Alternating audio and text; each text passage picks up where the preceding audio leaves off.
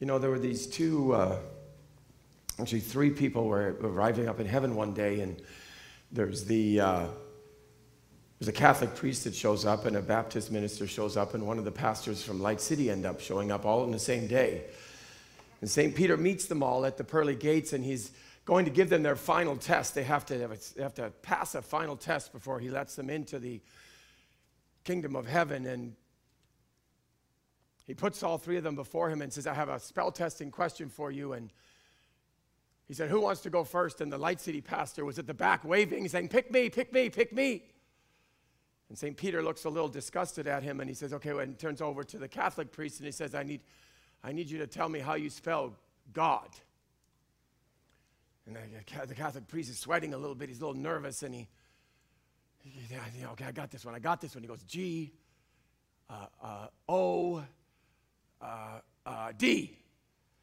It says, Good. St. Peter says, Good, and you can enter into the kingdom of heaven. He, St. Peter says, Who would like to go next? And the Light City person is lifting their hand and shouting, Pick me, pick me, pick me. And St. Peter says, uh, and he said, he calls forth the Baptist minister and he says, I need you to tell me how do you spell sin?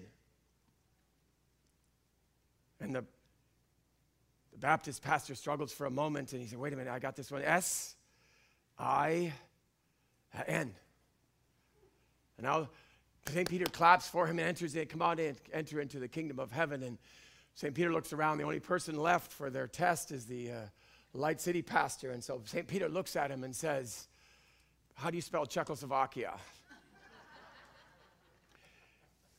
Can I tell you something? What we're going to be talking about today may be a bit of a difficult. You can always tell if it's going to be a little harsh when Pastor Ian starts with a joke. We're going to be talking about some things today. I'm speaking to you as your pastor. We're in the final series. As you know, we're spending time this month talking about God, God being mighty, God being mighty to save, God being mighty to lead, God being the mighty one that we follow, that we are his champions, we are his cheerleaders. We're the ones calling out the name of God wherever we go. But can I tell you something? That this, this issue that we are dealing with in our, in our culture right now, this separation that is being required of us, this virus that is driving us apart, we're being asked to, di- to distance ourselves, we're being asked to isolate, we're being asked to quarantine. And you know, it comes, it's dark. This is our this is our special service. We have one service every year where we celebrate as a congregation uh, this concept of that it's better that we are together. Uh, you know, better together is coming into stark contrast with what is going on in our culture today, where all of the pressure that we are hearing from all around us is a pressure to separate us, to, to divide us, to cause us to be by ourselves. And can I tell you something? I've, I've, I've held on to my tongue as long as I possibly can. I've, I've been good. I've been in the pulpit several times, and I've been mostly good. The relatively, I've been on average good over the last little while. But I feel like what, what we have to do is we have to spend some time and we have to discuss what does it mean for us as the kingdom of God, for us as the children of God, called individuals, God sending us here putting our lives into motion on this planet because He has a purpose and a desire for us. And we need to be able to gather together as a congregation. We need to begin to have an open dialogue about what does that actually mean? How, do we as Christians respond? How do we as Light City people respond to this stuff that is going on around us all the time? And we're going to be spending a little bit of time today to maybe allow my voice to have a little bit of, uh, of, of sway. In, and I'm not telling you what to do. Everybody has to make their own decisions. You know, I tell you I'm not a medical professional. I'm giving you my opinion, not my advice, so that I'm legally covered for the things that I'm going to be saying to you today. But I need you to know that I, I, I just want you to, I, I want you to ha- take a moment with some of the words that I'm going to be sharing with you today and see if they make a little bit of sense to you as a Christian. we're struggling in our world today because we're finding ourselves at cross purposes, and I understand. I'm not, I don't live in a vacuum. I have a family, I have children, I have grandchildren, and uh, they're, they're very, all of you and the way we interact together is very important to me. But what is equally important to me is that we can understand from the perspective of the kingdom of God in this moment of history that we understand that we know as Christians how are we to respond? What is the right answer in, uh, in, in a moment where there seems to be a whole bunch of wrong answers, but people are really struggling to find the right one. I apologize for my voice today. No, I do not have COVID. I, I have what we referred to in the olden days as a sore throat. I don't know if you are remembering. This is when I petition the, the worship team. Usually I say, if you're ever going to get me to lead, this would be the Sunday to have me lead because this is when my, I channel my inner Lou Rawls and I can,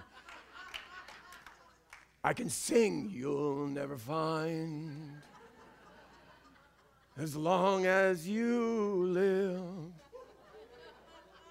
So I apologize in advance if somewhere in the next 45 minutes or so you see my lips moving and nothing is coming out of them. Can I tell you something? We are making history where we are at right now. What we are, what we are experiencing right now has never happened before. Can I tell you something? For 2,000 years, the kingdom of God has experienced all kinds of problems. But not once in all of the 2,000 years have those problems caused us as a community, as a church, to stop gathering together. You can read in your Bible many of these accounts in the book of Acts and some of these experiences where, where Paul would run up against the pagan religious leaders of his day. And just by Paul opening his mouth, gathering a few people, and opening their mouths together, that can I tell you something? They were putting their life at risk. They were run out of town. You know, Paul refers to uh, this as a, a light momentary affliction when they take him uh, to the outskirts of town and they kill him. Dead like, really dead like.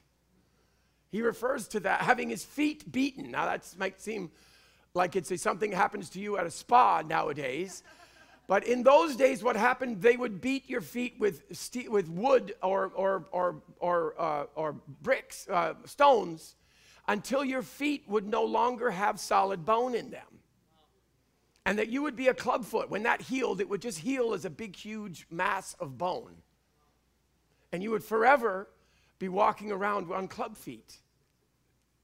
Uh, Paul refers to this as a light, momentary affliction when the religious leaders, he would, and then he would go to the, go, go, a little bit down the street and he would go to one of the synagogues and the, the religious leaders that they would see him there, they, they, would, they would, he would be gathering a little bit of a community together and talking to them a little bit about this amazing man, Jesus.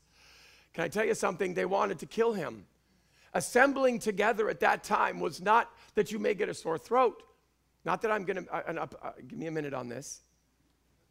But it was dangerous for them to gather at this time. These, this was uh, much like the religious extremism that we see in our world today, where there would be a merciless, a merciless psychopathic mob that would go after you, and your life would be threatened at this time. You all remember Emperor Nero. Do you remember Nero as he would go and hunt around for Christians in order to, as Pastor Alex had mentioned over the last couple of weeks, that it would be, it would be a, a, a terrible experience for you should you ever be caught gathering together and lifting up the name of Jesus. You were taking your life into your own hands.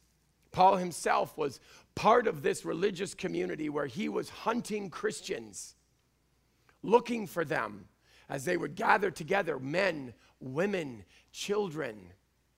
And these people would be stoned, they would be executed under the hand of Paul. Can I tell you something? There's been doctrinal. Finally, when Rome began to, under the, under the emperor uh, Constantine, began to organize everybody, the, the whole picture here was that there was going to be a unified Christianity. There was going to be one unified group of people under uh, Constantine's direction. You know what? Can I tell you something? You got two Christians into a room, and you know what you start? You start a fight there would be Christians on one side who wanted to wear masks and Christians on the other side who didn't want to wear masks. And then there was Christians over here that wanted to wash their hands after they peed and Christians over there who didn't want to wash their hands after they peed. And they all had scripture to back up why they held their position. So, what happened when Constantine put two Christians in the same room? The problem of gathering together was that we fought with each other. And then you have the dark ages, this terrible season. The plague was coming through over and over and over and over again. Not a plague that gave you a sniffle, a plague that rotted pieces of your body off you until you died. But the kingdom did not stop gathering. The kingdom did not stop gathering. The season of the Enlightenment and the Renaissance came into our history where all of a sudden people started to realize that this religion stuff was, a, was just a, a, a, a magic potion, it was just a box full of tricks. And all of a sudden, it began to be vilified to be like you and I who worship God. It became uh, only the things that the foolish do. The, the mentally incompetent people would be those who are still crutching on to their God. But Christians didn't stop meeting. They didn't stop gathering together. You had the Inquisition and the Crusades, and you had two world wars and cholera and influenza. Influenza at the time taking 50 million people to heaven. Polio and smallpox and Ebola and Zika and on and on and on and on and on it has gone in our history as human beings. But not one Sunday did we miss gathering together. Not one Sunday did we let any of these forces say that we need to disconnect, we need to stop gathering, we need to stop being together. You see, we live in a post Christian culture now. We've, uh, we have the wonderful designation. I was going to have t shirts made for all of us on the first day that we close this building because there's people in this world that say that what we do is non essential. We were going to have t shirts made that said we are essential. At least us at Light City are essential, that we come together as a family, that we don't do some of the things that we're being asked to do. That's not part of our culture to do that. Why? Because we are Christians, that we have faced things that people today have no idea about. And we didn't stop gathering. We didn't minimize the importance of being together. You know, I'm interested in being a cooperative citizen, very interested in being a cooperative citizen. I don't think the answer to this equation is for us to stick our finger up the nose of some politician or some person in authority. I don't think that's the answer to start fights where we do not need to start fights. I don't think we need to be rude. I don't think we need to be impolite. I don't think we have to care more about ourselves than we care about other people. I don't think that's the answer. I think we're smart enough to come to a different place, come smart enough to be able to understand even a few scriptures to say, Yes, I understand. Where do we go from here? You know, in the olden days, they would draw maps. The very first thing that you would do if you were an explorer, you were, your very first job was to go make a map. And it was funny, if you look at some of these maps, you can see there's a little edge. And then they would draw pictures of monsters sea monsters and, uh, and, and these kind of things. You know why they would draw those? Draw those because they would say, We don't know what's over there. We don't know what the answer, we don't know what you're going to face. We don't know what's going to be on the other side of this. Can I tell you that we're walking much of the same journey right now ourselves? We would think we've mapped the entire world with our satellites and our GPSs and our cell phones and our iPods and our all of the. But can I tell you something? We're, there is still untrodden territory. And we are treading that right now. We need to have a decision as to how, what is my stand? Who am I as a Christian? And what is my relationship to what is going on in the world right now? When we close with very, very, as you will remember, back in Mar- uh, March, I'm not interested in being an uncooperative citizen of the community. If somebody else is in, is in charge and they need to make some rules best they know how. We didn't know anything about the virus at the time. We didn't know what was going to happen. And so they asked us to stay home. And so I'm, uh, we're willing. I'm not being uncooperative. If you're listening to me today, I'm not trying to be uncooperative. You can see that in our decisions. As the very first moment, the Saturday when I heard that we needed to close, bam, we were closed. We told you all to remember if you were there, if you were with us at the time, you know, you jumped online and you didn't miss a thing. Thank God for those people that have been supporting this ministry for the last years because there's cameras and there's, there's bits and pieces and contraptions and doojumaflarks and thingamajigs all over this place that are causing us to be able to. You can move to China, you can still come to church here. You may be in China right now as you're looking at me. You may be in China right now and you're watching us. Vanuatu, if you're there, one of our favorite places. We're famous, by the way, in Vanuatu. I didn't even know where Vanuatu was. But can I tell you something? Although we were swift to obey the authorities, we were swift to close. When they said we could open, we were swift to open. Can I tell you why we were swift to open, why we didn't waste one Sunday? Was because we believe in what we are doing. I'm not standing here because I believe that what I'm doing is non essential. I'm not here, I'm not spending my life with this project because I believe that what I'm doing is unimportant. And I do not take your money out of your pocket because I believe that what we are doing is unimportant. It's not like that. I believe that what we are doing is valuable and essential to the well being of our community. If you owned real estate in Crystal Beach before we got there, you know you could have bought a whole block. I know a woman who bought a whole block in Crystal Beach for $20,000. You go ahead and try to do that now. When we started this, we bought this building in, in th- this building right here, and we decided we were going to lift our hands to heaven and keep our feet touching on the ground. Can I tell you something? When you were here, your property value hadn't moved in 20 years. I know, I own property here. Can I tell you something? If you owned property here when we opened this building in 2007, let me tell you something. You are a happy camper today. Can I tell you why? Because what happens in a local community when somebody, one person, will lift their hand and say, God is God. Can I tell you something? God comes to visit. And can I tell you something of what happens when God comes to visit? Everything changes. Everything goes up when God comes to town. Can I tell you something? You may not understand how it works. You may not see it, you, know, not, not see the mechanics. You may not hear the newspaper touting it, but I, can I tell you something? This, this town is transformed because you decided to come here and lift your hands. Are we grateful for our mayor? Yes. Do we are we thankful for our leaders? Yes. But can I tell you something? We had mayors and leaders long before God decided to come, ta- come to town, and nothing changed here. I tell you something, I was talking to somebody the other, hearing a story from somebody the other day that listed their home. They're ready to make a move in their lives right now. And there were 60 people lined up down the street to bid on that home. 50%, I think, I don't, I'm my math is escaping me because I'm too excited and have candies in my mouth. He, so, he sold his house for 25% more than he listed it for. That person is sitting in the room with you today. Don't tell me that what we're doing here is non essential. You may not be able to connect the dots. Our mayor may not be able to connect the dots. Maybe our premier or our prime minister can't connect the dots. But can I tell you something? All good things all good things come from God. We don't live in a blessed society because our politicians are good. We don't live in a blessed society, although I'm glad they are. I not, we're not blessed because our police are good or our firemen are good or our doctors are good or our cell phones are good or our highways are good or any of those things, although I thank God for everything that is surrounding us in the uh, opulent blessing that only kings enjoyed in ages past. Can I tell you something? The reason that we are blessed is not because our politicians can give edicts and laws. We are blessed because God loves this country. Can I tell you something, Buffalo? You are blessed because you love God and God loves your country. You are not unessential.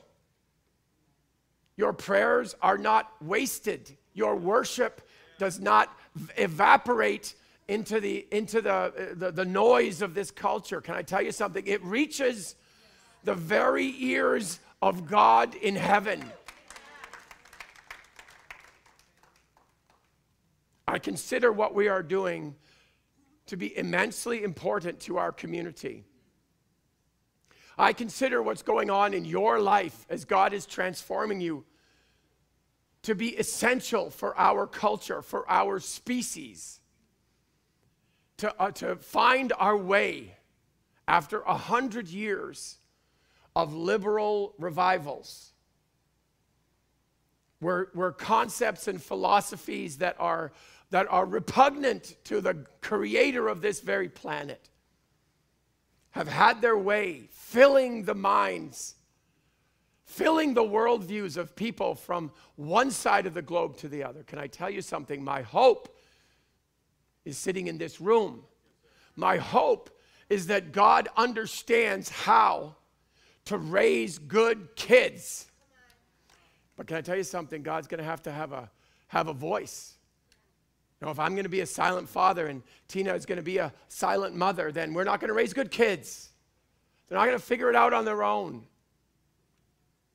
If we are going to be raised up as good kids, we got to gather together. You know why we got to gather together? Because we have to listen.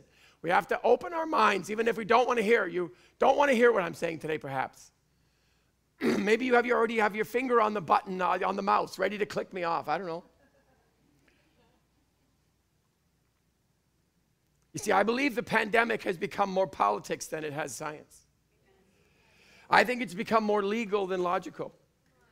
I think it's become about defeating a virus rather than helping people. Can I tell you something? We've had the influenza virus on this planet for 100 years, more. Can you, can you find me somebody on the planet that knows how to defeat the influenza virus? Every year it comes through. Can I tell you something? There's no point. I'm sorry. I'm sorry if you are in the medical community. I'm not saying don't keep fighting, don't keep trying. But if you haven't been able to do it in 100 years, let's not shut the whole world down and make us all starve until you figure it out this time. I'm sorry if that makes you mad. Can I tell you something? Our culture is not tolerant of inconvenient answers to important questions. Our culture is not tolerant of inconvenient answers. I'm sorry. I'm sorry that, that somebody, one of our grandfathers, took hold of an apple one day and started the mutation of viruses on the planet, and we can't stop it. And so people have been being sick since that guy bit that apple. I'm sorry about that. But can I tell you something? We must go on as a species, we must go on as a people. If we have the answer, we need to start standing up and saying we have the answer. We have to stop pretending that other people have answers they don't have. And I'm not saying they aren't learning. Goodness sakes, I have very dear people. There's medical people who are in this community right now, in our church, who are working night and day because people are being affected by this. But can I tell you something? We're, we have, to, we have to face the inconvenient answers to these important questions as people, or else we are going to cross a line that we cannot come back from. Can I tell you a few of my caveats before you get so mad at me you throw things? Can I tell you? I hate sickness. I hate suffering. I hate suffering of any kind. In my job, I, have seen more than I ever want to see. I don't want to see another sick person. I don't want to I don't want to bury another child. I don't want to hold on to another husband as he buries his wife or, or pray with another wife as she buries her husband. I don't want, I haven't even buried my own father yet. Can I tell you, if you think that I'm being callous by the things that I'm saying today, I'm not being callous. I have had it up to here with suffering. I don't want to see any more tears. I've seen enough. You know, I hate the very concept of death. I hate it so much. In this very room, I have buried children. Parents have brought their children in here. There's people in this room right now We've buried your wife. We've buried your husbands. Can I tell you something? We were never designed to experience death. That's why we hate it so much. We despise it on the inside. This, this crazy detour that we all have to take between who we were meant to be and who we will become when God has His way with us and we live in our glorified bodies we have this detour we have to take now. We have to go through death. We have to experience sickness maybe in our lives. We have to comfort those people. We can't help them that much, but we just hold their hands. I tell you something, we were never designed for that stuff. We were never designed to shed a tear saying goodbye to somebody that we love.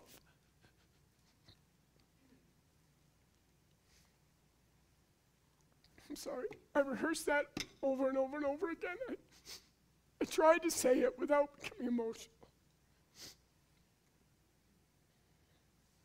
But please give me your ear today. I know I'm not going to say things maybe that you're going to like, but please give me your ears.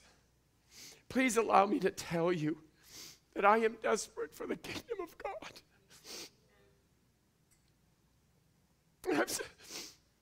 If you know me, you know that I've searched the world over.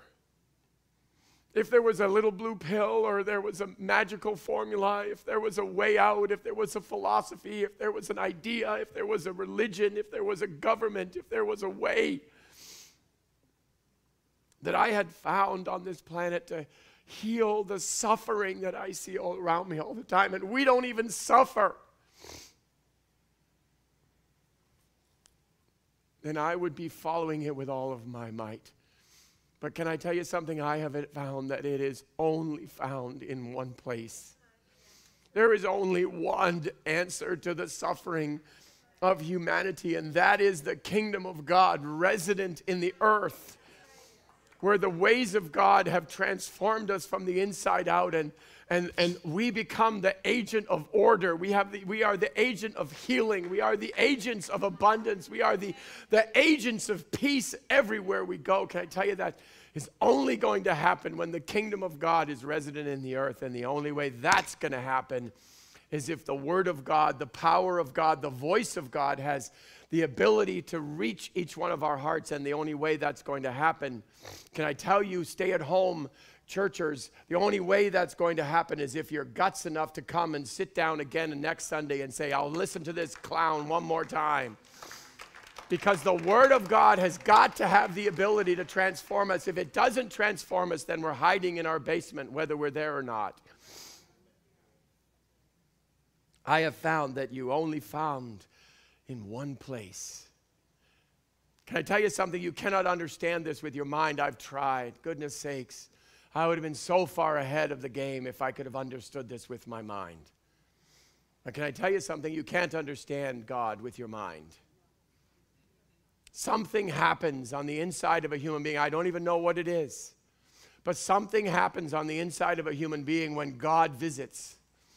Something changes where you used to be hopeless and you're not hopeless anymore. You used to be afraid, you're not afraid anymore.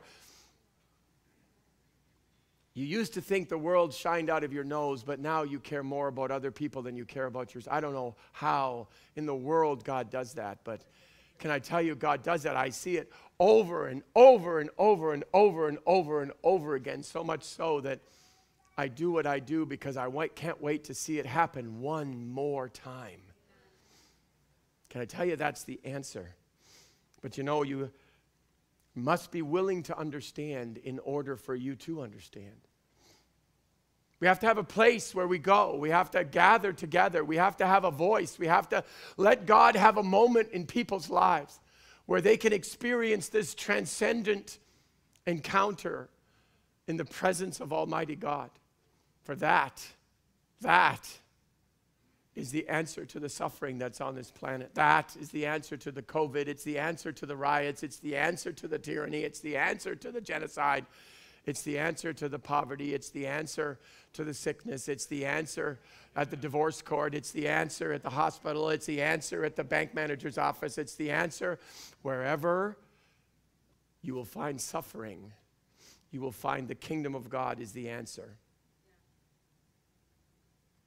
These are very challenging times.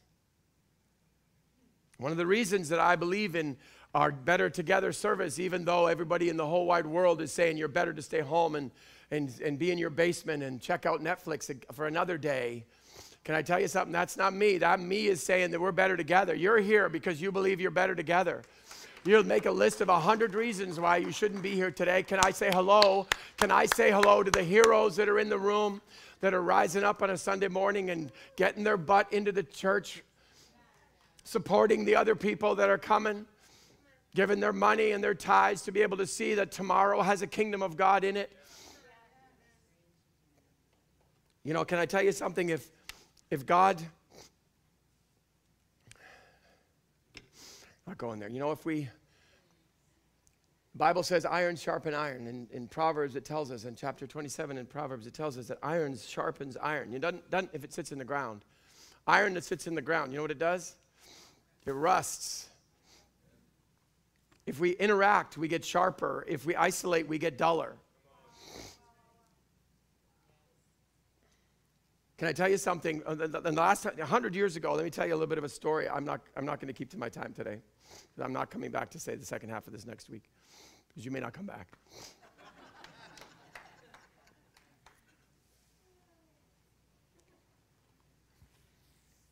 I'll tell you that in a minute.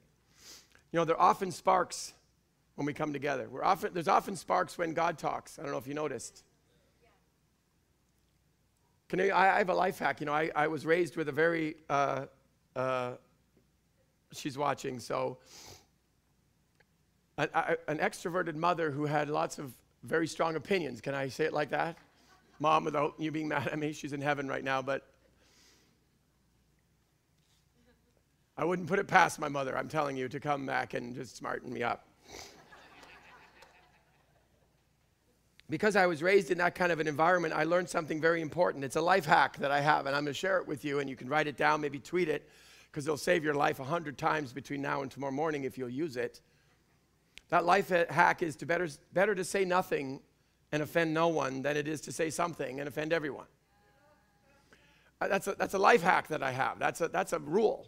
You may not know that because your relationship with me may be sitting in that chair watching me talk to you. I, if you know me at all, you know that I don't talk a lot. I, I try not to say anything unless somebody asks a question. I tend not to. My, my, wife is arguing with me in her mind right now because I have tried, because of our marriage, I try to have more to say. You know, you don't necessarily want to be married to a couch, and so uh, you don't want them to interact every now and again. But m- my way of life is I, I don't want to start a fight. I don't want to say anything that's going to offend you so that you have to say something to offend me. I, am not interested in that. But can I tell you something? God does not ascribe to this idiom. God doesn't seem to have a problem coming into the day and sa- saying stuff that people don't like that He says. You know, it's weird that God wanted to write a book. I mean, if He just was going to come and do some miracle for us and make COVID vanish, then why did he need to write the book? Why did he want to engage in a conversation with us? Why did he send us the Holy Spirit? Can I tell you something? Listen, the, the, the Holy Spirit uh, didn't come. If you, if you read those chapters in John 14, 15, 16, 14, 15 mainly, but keep going if you can. It doesn't say that, he, that the Holy Spirit came to tell us or order us or command us or require us. It says that he came to lead us and, and guide us and show us and teach us, to abide with us, to comfort us, to remind us and testify to us. He wants to have a conversation, he wants, but he wants to talk. He doesn't want to tell you what to do. He wants to engage in a conversation with you. He wants to, he wants to share his thoughts. You know, if God was just going to show up and do everything for us, then why did he want to come for, have a conversation first? Why didn't he just leave me dull and ineffective? That's not a bad life. Long as somebody pay you to be it. And just leave the keys to the Lambo in the mailbox. Why didn't God just do that? You know, Mark chapter 4, one of the best, as you know, one of the best chapters of, of the Bible. They're all good, but I mean, if you're going to rate them it says that the way we interact with God is that God says something, then we get glad about it, and then persecution and affliction comes, and then we get offended. And then God does a miracle 30, 60, and 100 fold. That's how the story goes. So I'm thinking to myself, God, why didn't you just cut right to the do the miracle 30, 60, and 100 fold part? Why do we have to do the talking and the offending part? Doesn't that make you wonder? I mean, God's pretty smart, right? Why did he do it that way? because we sharpen one another. He sharpens us first. And then when we talk to each other about what he said, it sharpens each other. Can I tell you, God knows how to raise good kids? I still believe in that life hack, by the way. I'm not going to diss that life hack that you're better to say nothing if you're going to offend everybody and there's no good in it. Don't do that. But can I tell you something? There are times, even though it is better not to offend, my job does not give me that luxury. I don't get to just abdicate my responsibility and, and preach nice.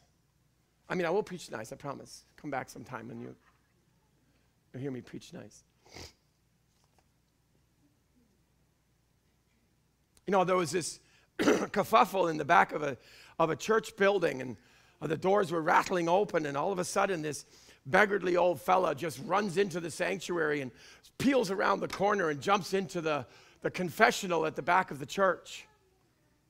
And the priest was waiting for him and, you know, very solemnly waiting for the, for the, for the, for the, uh, the new convert to, to ex- uh, express himself, to share what's on his heart. And so he waits for a moment and nothing. There, the person doesn't say anything. And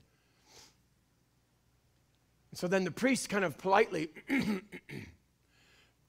tries to draw his attention to the uh, uh, start. Do something. I'm here. And still a minute or so goes by and there's no answer. Still, the person say anything. And, and so the priest kind of knocks quietly on the side of the confessional wall. And then all he hears from the other side is, Sorry, mate, I can't help you. There's no toilet paper on this side either. Only Catholics, I think, would get that one. Can I tell you, I told you that joke because we're not done yet for the day. The Lord spoke to me a few days ago, and He said this to me. He said, Ian, it's, it's time to right the ship. It's time to get back to work.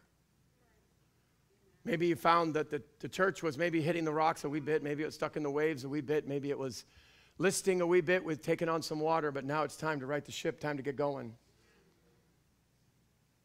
I'll tell you a little bit of a story.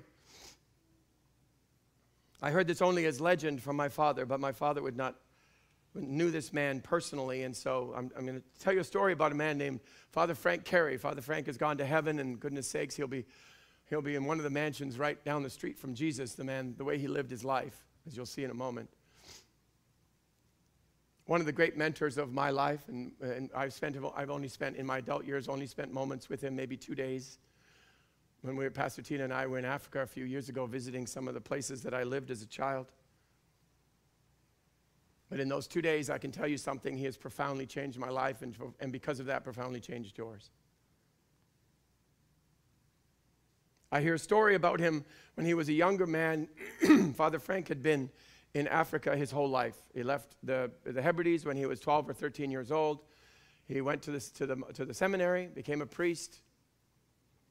And when he left the seminary, he went directly to Africa and began to minister to the what was now 1945 Africa.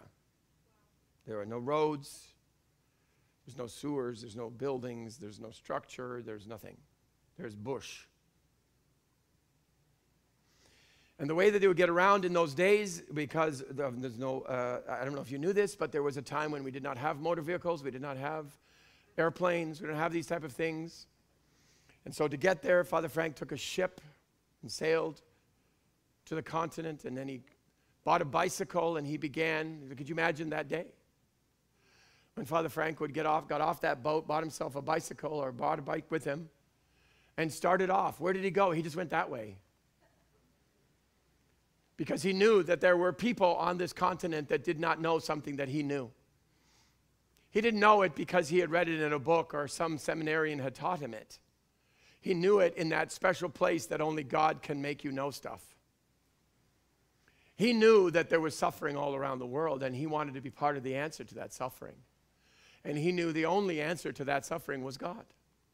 And that people would know God, that they would meet him through his dead, buried, and resurrected son Jesus. And so he took off on that bicycle that day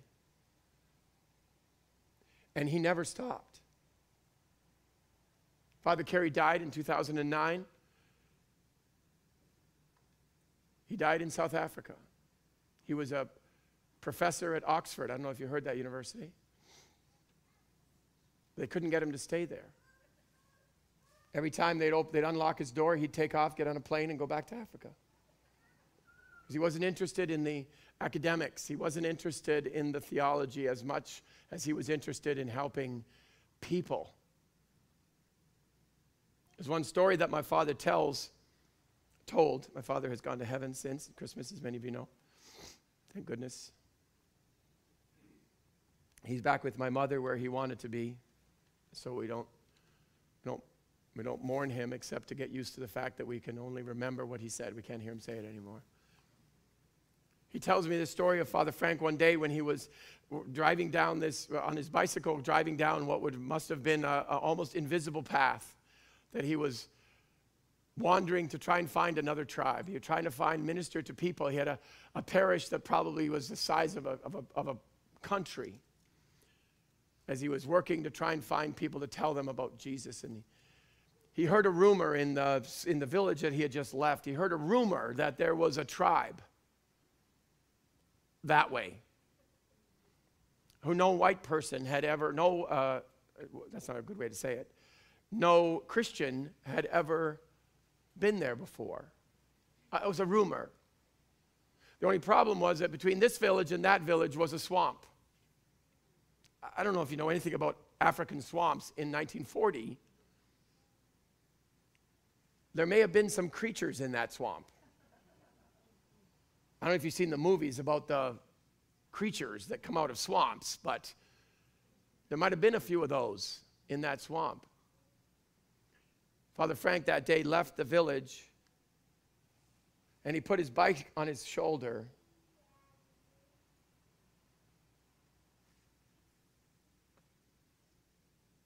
and he took off across, across that swamp. Because there might have been some people over there who needed to know Jesus. Can I tell you something? Our Christianity is not going to be graded on a bell curve. When I get to heaven, I, I don't know who's going to be the guy who's in line in front of me. Is it going to be somebody who was martyred for their Christianity in, in China? Was there, is there going to be somebody whose family was executed in front of them by some Islamic terrorist because they wouldn't denounce the name of Jesus? And then they're gonna, the Lord's going to ask me, How'd your life go? I died comfortably in my bed, 72 degrees, air conditioned, Egyptian cotton sheets, memory foam mattress. We're not going to be graded on the bell curve. I was listening, my wife and I were listening. I recommend you go and do, watch this video. It will trans, it'll change your life. It's a video with Jordan Peterson. I don't know if you've heard of him. He's kind of a recent, uh, you know, YouTube thingamajig. Great thinker. Jordan Peterson was eh, having an interview with Dennis Prager, and I recommend you find it. Easy to find on, on YouTube. And Dennis was asking him about a question that they had been people had posed to him over and over and over again. He's a philosopher kind of guy, you know. So people are very interested to know, like, what religious affiliation do you have? And he won't tell them. Matter of fact, he tells them, he says, it's it, the, the question offends me, he says. I don't like the question. He says, because he's, I'm terrified that, my, that I'm going to answer the question to say, Yes, I believe in God. And then you're going to look at my life and you're going to see that it doesn't look like I do. He says, I'm terrified of the question because I don't think I live like I believe in God. Can I tell you something? That's the most profound answer to that question that I have ever heard. Let us not be as a church Let us not be those people that believe in God but don't act like we do, who cower and, and we're afraid. I'm not telling you if you're afraid, we can help you with that. I'm not saying it's not real, it is real. Fear is suffering, fear is torment. But let's get at that and fix it. In Judges chapter 6, we have the story of, the, of Gideon and the Coronavites who were trying to come every year. These Corona, Midianites, sorry, these Coronavites were coming every year and stealing the harvest from the Israelite people. They would go out into their fields and they would raise up their crops. You know, these Coronavites, they wouldn't even take the food home with them. They would trample it into the ground. They would kill the animals. They would, they're trying to starve out. They were so psychopathic they were trying to starve out the people of Israel because of the land that they had. And, and these Coronavites, they wanted that land.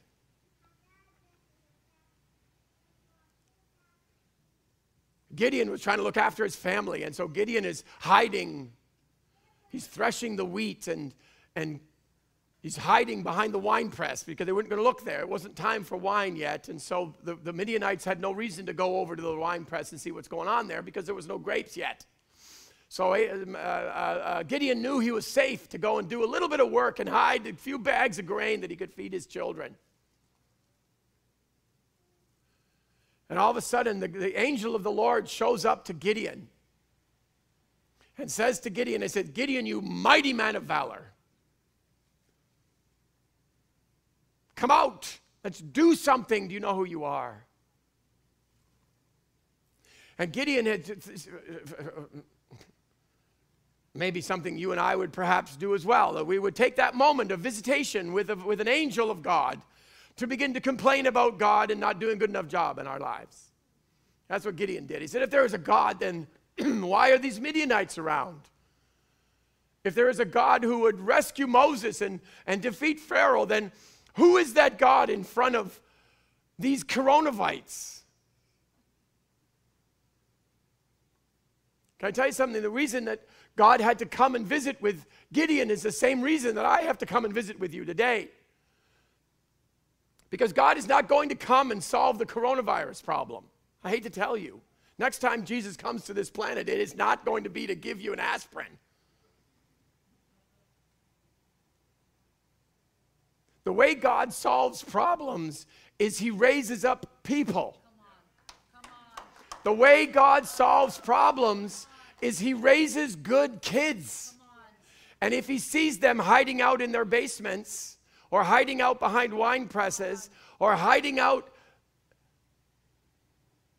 he talks to them and he reminds them who they are. He says to Gideon, he says, Come out from there.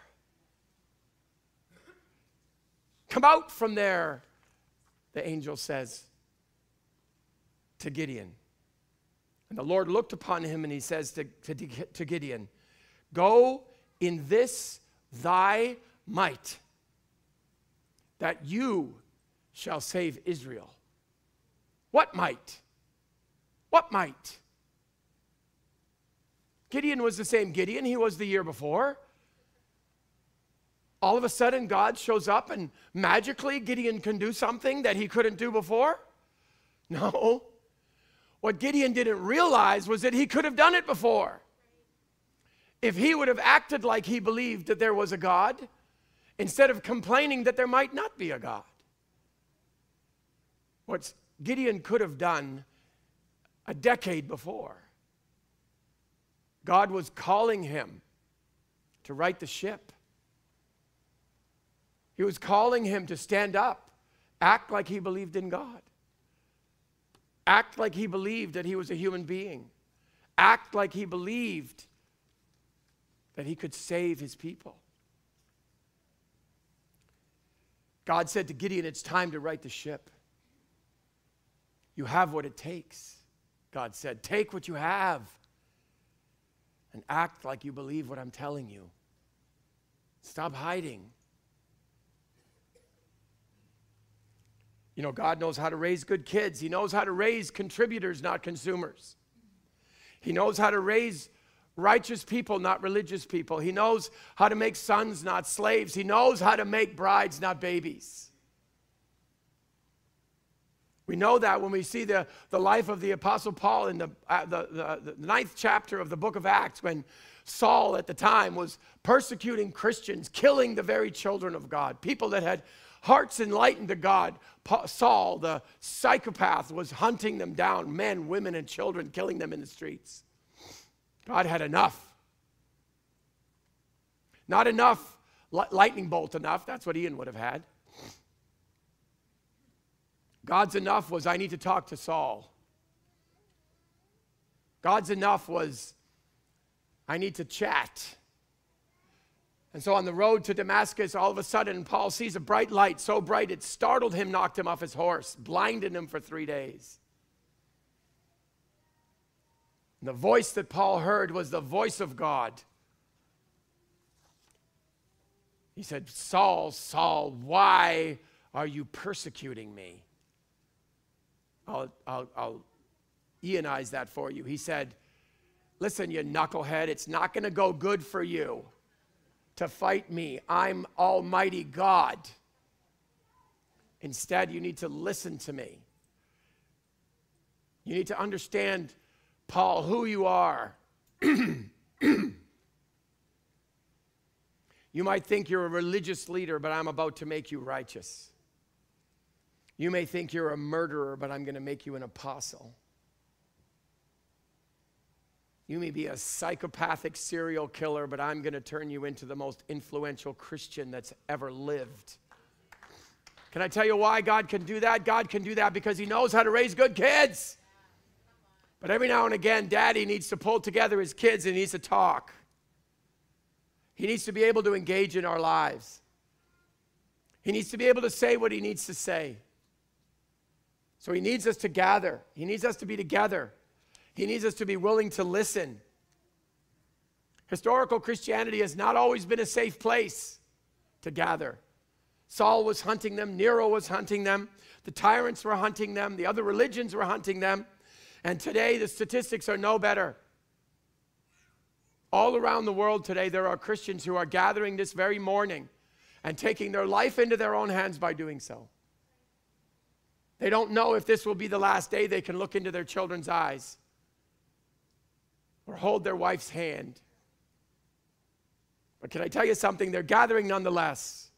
Why do they still gather? Why do they do that? Are you somehow smarter than them? Are we somehow smarter than them? No. They just know something, they believe something. You know, perhaps in second, in second Kings, there's a few lepers that may teach us the answer why today, this very day, right now. There are people gathering around the world taking their life into their own hands and doing so. These lepers in 2 Kings chapter 7, in Elisha's day, there was this king of Corona, it was Syria or somewhere, but we're going to go with the king of Corona that was besieging the nation of Israel. That besieging is a, is a, a very nice word that we use in the English language. What that meant was that the castle, the, the, the, fortress that the Israelites had all gathered into, now the king of Corona had surrounded them and told them, You're not leaving your home. He shut down their economy. They were starving to death. The Bible accounts one story of two women who made an agreement one day where today they said, We're going to boil your child and eat him. Tomorrow we'll boil yours and eat yours. Strangely, they were fighting because the second one reneged on the deal. That's what the conditions were. They would sell a pint, no pint, you know, like a little milk cart, pint of dove poo would sell for $100. I am so glad the Bible does not tell us what that person did next with that dove poo.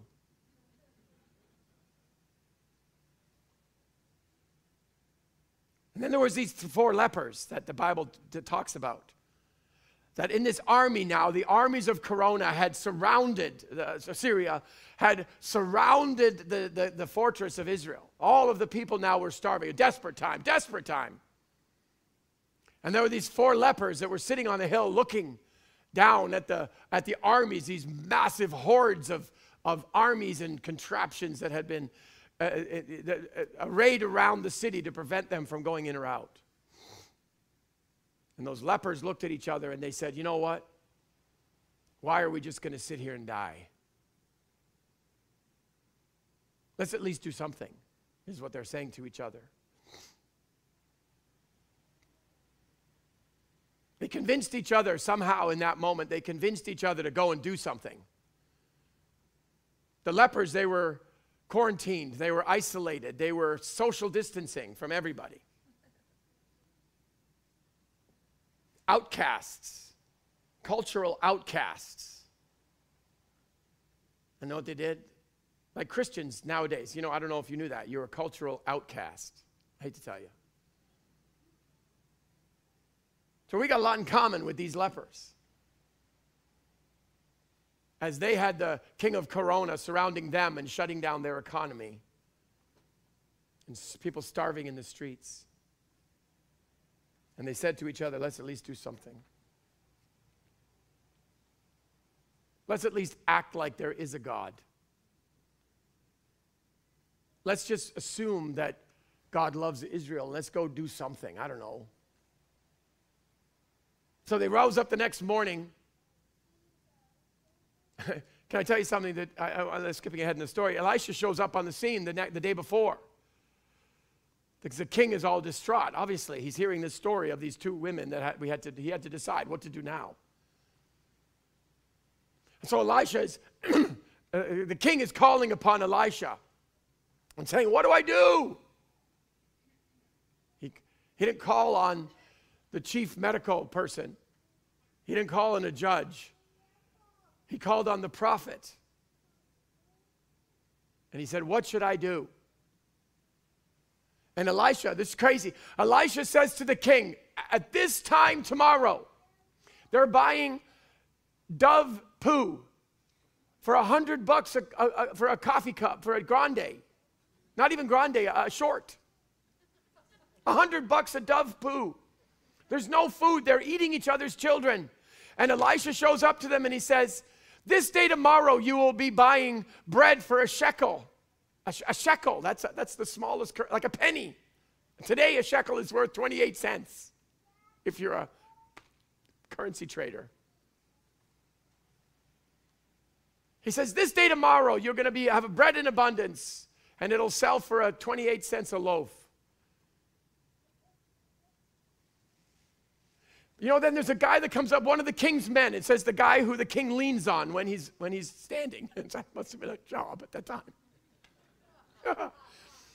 so all of a sudden, the guy who the king leans on when he's standing says, You know what? Oh, yeah, sure. Like God's going to open up the heavens.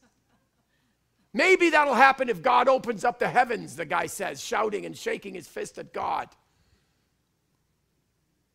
Can I tell you something? God wasn't going to open up the heavens, God was going to send a leper. God wasn't going to come down here and do anything. God was going to raise somebody up to do something. So you find out the very next morning, these lepers having an isolated conversation amongst themselves in their quarantine state that they should at least do something. Why sit we here and die, the Bible says? At least if we get up and do something and die, at least we will have done something.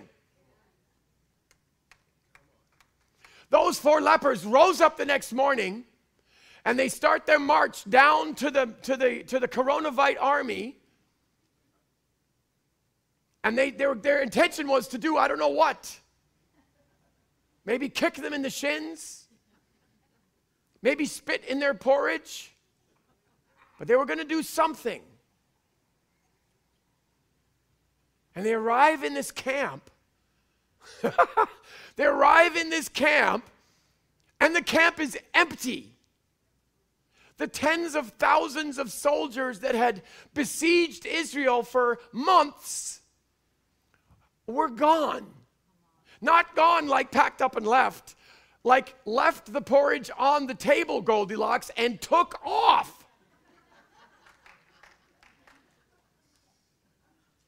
And they tell the story that found out that God, as these Israel, as these lepers, lepers, quarantined, isolated, shamed people of culture, as their feet were stomping down the hill to go and visit the coronavirus army, God made the heavens thunder in such a way that these guys thought that there was chariots of, uh, coming at them. They were going to slice them and dice them, scared their living pants off them, and they ran like little children.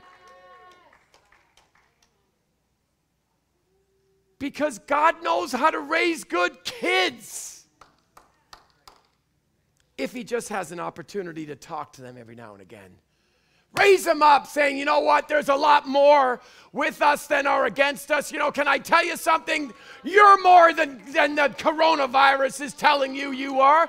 You're not some whiny little, little animal that's going to be affected by some bird snot. You're a human being, a child of Almighty God, created in His image and likeness with the power to believe and transform the world around you. God just needs you to rise up, you leper, and do something. Even if all you're going to do is get your butt out of bed and get back here next week. Pick up your phone and text the person who used to sit beside you, but you haven't seen them since March the 15th. Call them and say, Come on, get your butt in church. Is God real or not? You want to wear a mask? Wear a mask. You want to get a bubble? Be the boy in the little magic bubble and come to church. You want me to build you a, a little room over there? Go, I'll build it for you. Come on, we're Christians for crying out loud. This is not a religion. It's not take it or leave it. This is Almighty God we're talking about. Goodness sakes, if Jesus Garden of Gethsemane, if there'd have been coronavirus, that he'd have stayed home that day. Jesus wouldn't have stayed home because there was a virus going to get him before he got the cross. Jesus went to that cross and spat on it. Come on, we're Christians. Can I tell you something? Okay. Listen, can I say where we're going to go from here? It's 1127. I'm so sorry. I'm not sorry. For those of you in Buffalo, I'm Canadian. We say sorry for everything. We don't mean it. We don't. It's part of our, you know, it's kind of like saying hey.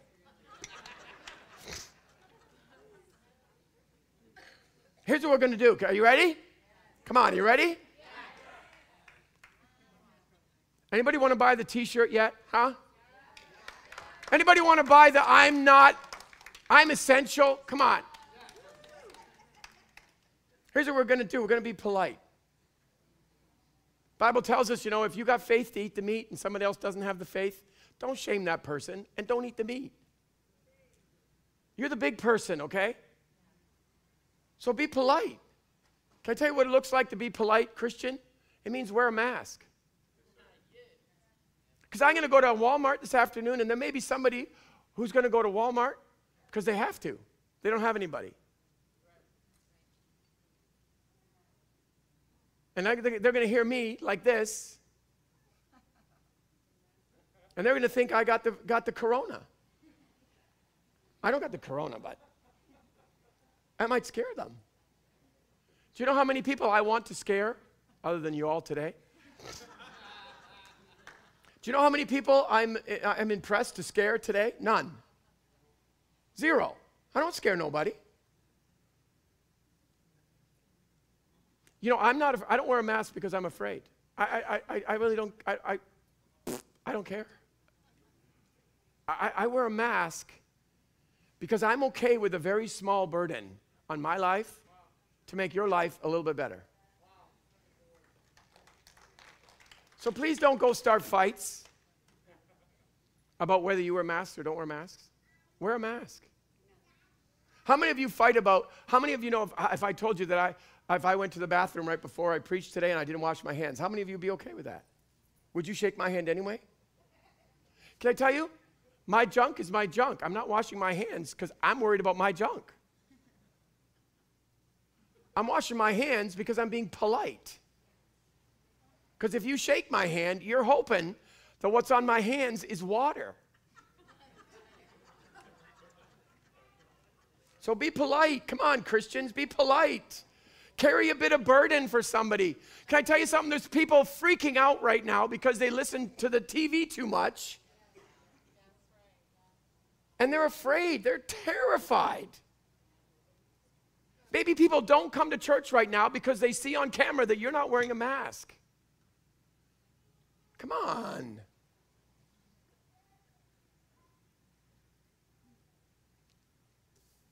I'm just going to let that settle because I know I can feel how mad you are at me.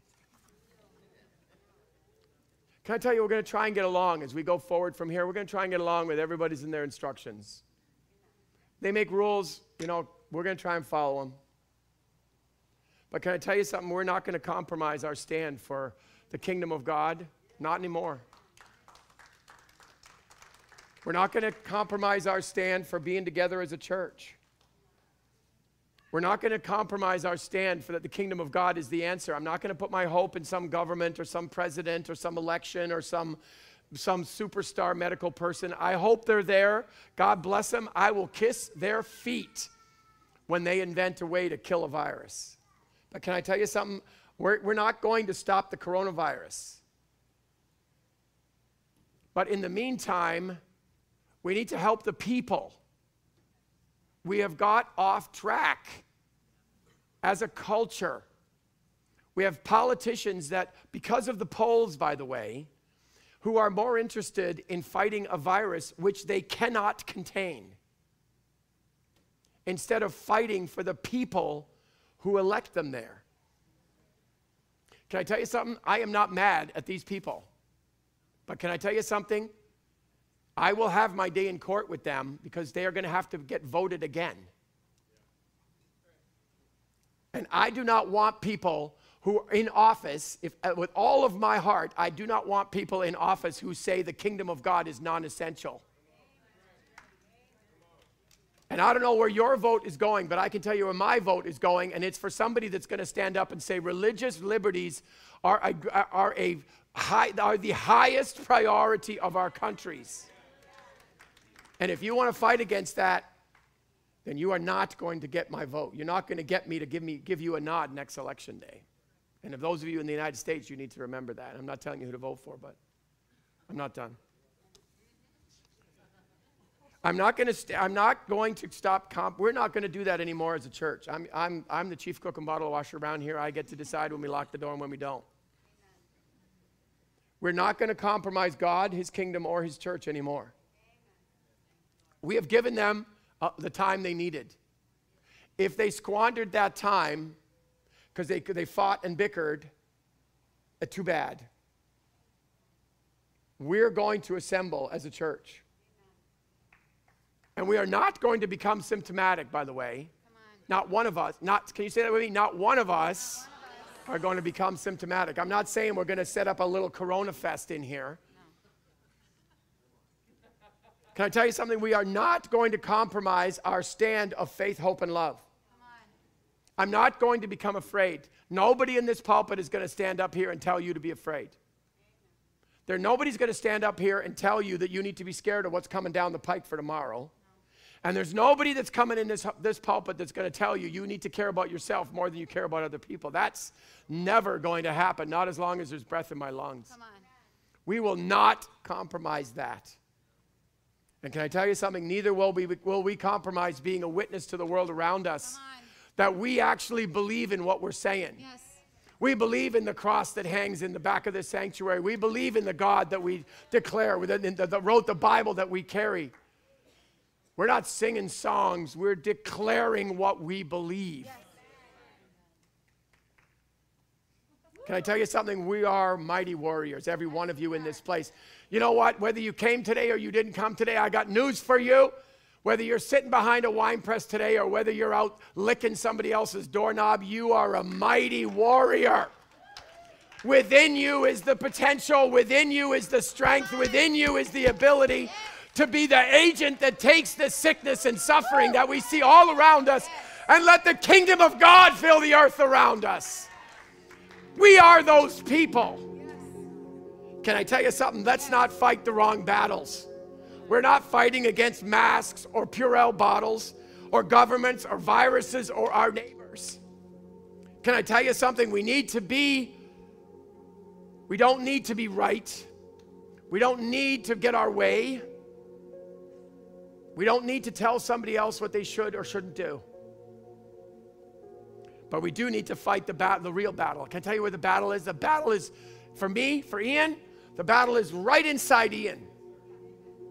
That's the battle God wants me to fight. Am I going to believe that God could use somebody like me? Can I believe that God is mighty enough to raise up good kids? Yes. Do we know who we are and what we're here for? Yes. Am I going to act like I believe in God and refuse to replace Him with science or philosophy or some man's promises that He can do something that everybody knows He can't do? I got no problem with science, goodness sakes. I love science. I love logic. I love math. I love it all. But can I tell you something? It will never, not in my life or yours, it will never stand on a podium that says it's higher than Almighty God. Not in my life, not in your life, and not in this ministry's life. Can I tell you something? My hope is in God. That He will not leave us and that He will not forsake us. And if we obey His commandment to gather together, to not forsake each other, that He will be with us, never leave us, and that He will never forsake us. Come what may, going to gather together as a church. We're going to turn the lights on every Sunday morning. You can invite whoever you want to invite, and don't worry, we'll be here. If I stand here by myself, well, ourselves, because if I'm coming, they're coming. And we'll be here. And finally, the battle on the inside of me is that will I cross the swamp? Will I put my bike on my shoulder and cross the swamp? And keep doing that until the whole world sees Jesus. Vote for who you want to vote for. Train yourself in medicine. Build your business and economy. Go ahead. I bless you as you do that, but never, not for one moment, forget that God has never, will never forsake you.